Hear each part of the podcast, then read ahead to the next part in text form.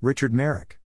To begin, there are three celestial deity lineages based on the astronomical relationship between the Sun, Venus, and Moon. The Sun lineage, represented by Indra, Dumuzi, Tammuz, Dionysus, Bacchus, the Green Man, and Jesus, are all gods of wine, intoxication, and the garden. The Venus lineage, represented by Venus slash Shukra, Inanna, Ishtar, Astarte, Asherah, Aphrodite, Venus, and Mary slash Miriam, are all goddesses of fertility. Another feminine lineage having to do with the moon and death is represented by Kali, Ereshkigal, Persephone slash Kore, Proserpina, and Mary Magdalene of Magdala, or Indian Magadha Empire. Sumerian Shamash, Sun, Sin, Moon, and Ishtar, Venus, hover over the mountain. The two feminine lineages were typically taken together as lightness, darkness, or fertility, death, combined in Italy as the two biblical Marys, while the male lineage was taken as a father son or god man duality. All three lineages are described and illustrated together over a mountain described in Sumerian tablets and Hindu Vedas at least as early as 3000 BC. 5 tier Mount Meru. This mountain is named Mount Sumeru or Meru and is described as a supernal bridge or ladder extending from deep under the Earth's oceans up into space, with the summit representing a heaven filled with gold. It was within this structure that the pantheon of all the other gods lived and danced. Along its central axis, the axis mundi, lived serpent deities called Asuras, ruled over by Venus or Asherah. As the celestial archetype for the rod of Asclepius, staff of Moses, staff of Hermes, and medical caduceus, the serpent spiraling around the axis of Meru symbolized the natural Fibonacci spiral converging around a pyramid or Egyptian triangle to the golden ratio. This is described by Pingala perhaps as far back as 450 BC. The Fibonacci series can be represented thus Fn equals Fn1 plus Fn2 equals 1 1 2 3 5 8 13 21 34 55 89 144. Below, we see the Fibonacci converging, or ascending, to the golden ratio, golden mean or divine proportion represented by the Greek letter phi or phi. This theoretical mountain became the gold paved heaven prototype atop all sacred mountains, such as Mount Olympus, Mount Sinai, and Mount Moriah slash Zion. It was also the universal template for temple building used around the world.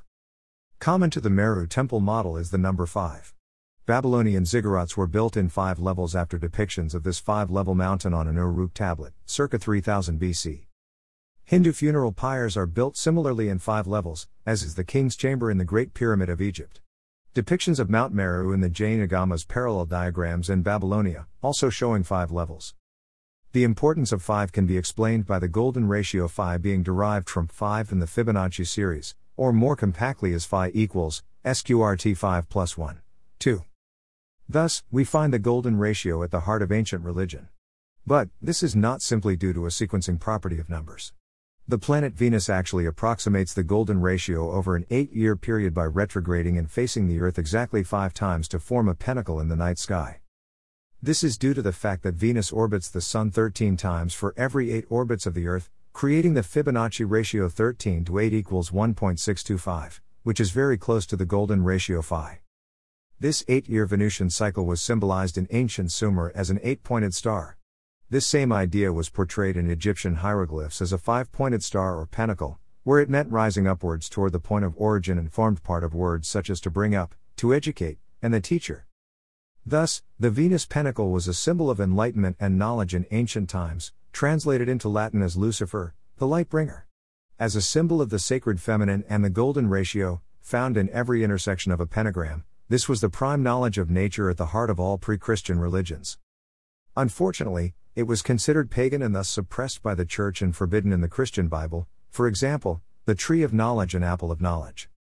To suppress knowledge of a divine constant at work in nature, the Church had to also suppress the feminine fertility aspect of God as represented by Venus. In its place, the Jesus deity became a kind of super green man, a new kind of solar deity powerful enough to inherit both male and female attributes.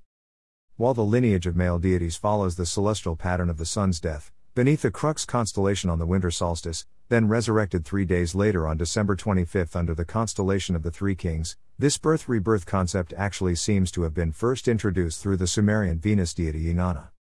According to the Oxford Dictionary of World Mythology, fascinating is the account of Inanna's descent into the land without return, Kurnugi, a dry, dusty place, situated below the sweet waters of the earth. She decided to visit this dark realm, which belonged to her enemy and sister goddess, Ereshkigal, the mistress of death, and assert her own authority there. Having adorned herself with all her finery and left behind Ninshubur, her vizier, with orders to rescue her should she not return, Inanna descended to Kurnugi. The story continues At each of its seven portals, she was obliged to take off a garment or ornament, until at last she appeared naked before Ereshkigal and the seven judges of the dead.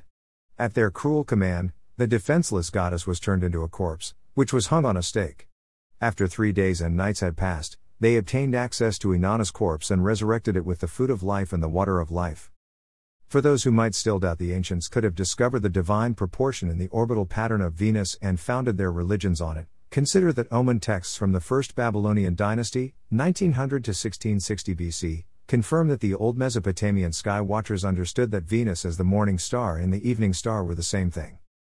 By the Seleucid period, 301 to 164 BC, we have a number of texts in which the eight year period was used to predict the appearances of Venus.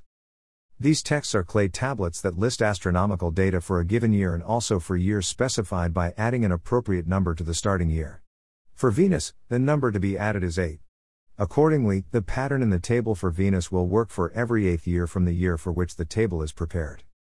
One text from the Neo Babylonian period, 626 to 539 BC, referring to Venus as Dilbat, records, Dilbat eight years behind the comeback, four days thou shalt subtract. Here, the Mesopotamian planet watcher is instructed to subtract four days to get the right date for Venus. Another much older text called the Tablets of Ammisaduqa, inscribed around 1700 to 1600 BC, provides 21 years of Venus data, including dates of first and last appearances as a morning star and as an evening star along with durations of invisibility. This text states, if on the 25th of Tammuz Venus disappeared in the west, for seven days remaining absent in the sky, and on the 2nd of Ab Venus was seen in the east, there will be rains in the land, desolation will be wrought. Year 8, sic.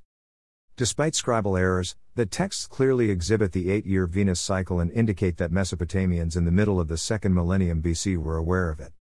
And, having tracked the path of Venus so meticulously, they would have certainly observed the five retrograde pauses and connected the dots, so to speak, to form the pentacle and discover the divine proportion in its intersections.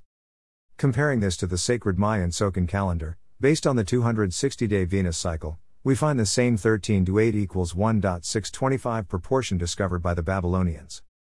260 day Tzolkin cycle x5 Venus retrogrades equals 1300 days. 1300 days slash 8 year Venus cycle equals 162.5 days.